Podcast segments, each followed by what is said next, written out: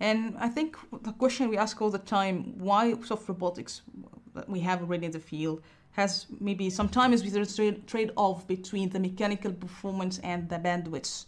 There's always a trade-off between them. So what do you think the missing pieces? Why we can't have a soft robot with high mechanical performance, of course, band application with high bandwidth at the same time, and we don't get this trade-off?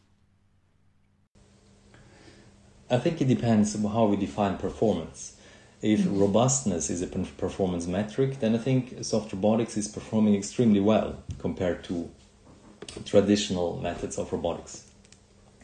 Now, if we define performance in terms of uh, reaction speed to certain stimuli, then maybe some of the inflatable robots that the that the field develops is less um, dynamically responsive compared to some of the other traditional actuators.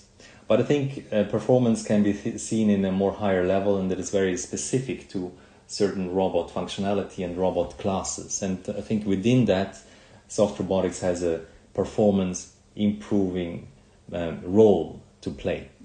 Also, the speed, I think, is one of the usual kind of criticism, let's say. So soft robotics is slow, but it doesn't have to be slow. For example, plants also have snapping motions to disperse their seeds, or um, grasshoppers use buckling in their knee joint, joint um, this semilunar process mechanism that they have in the knee joint, uh, which gives dynamic motion or elastic storage and explosive motions.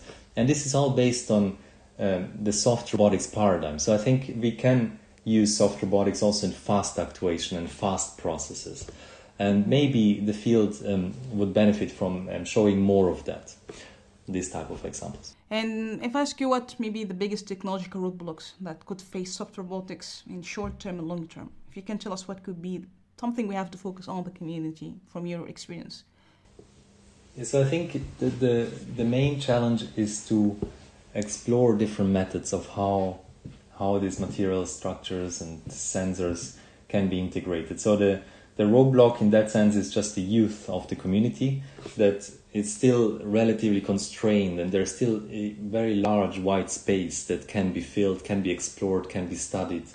And so I think the, the, the courage to do so, to, to have more unconventional methods and try out different ways, different materials, different processes, even if they are very difficult to benchmark against existing robots that are more traditional, I think is a value. So I think if we um, think of the venues and conferences that we that we develop and where we uh, present all this work, I think it's important that we remain very open and also allow for contributions that are not working as well as some other robots.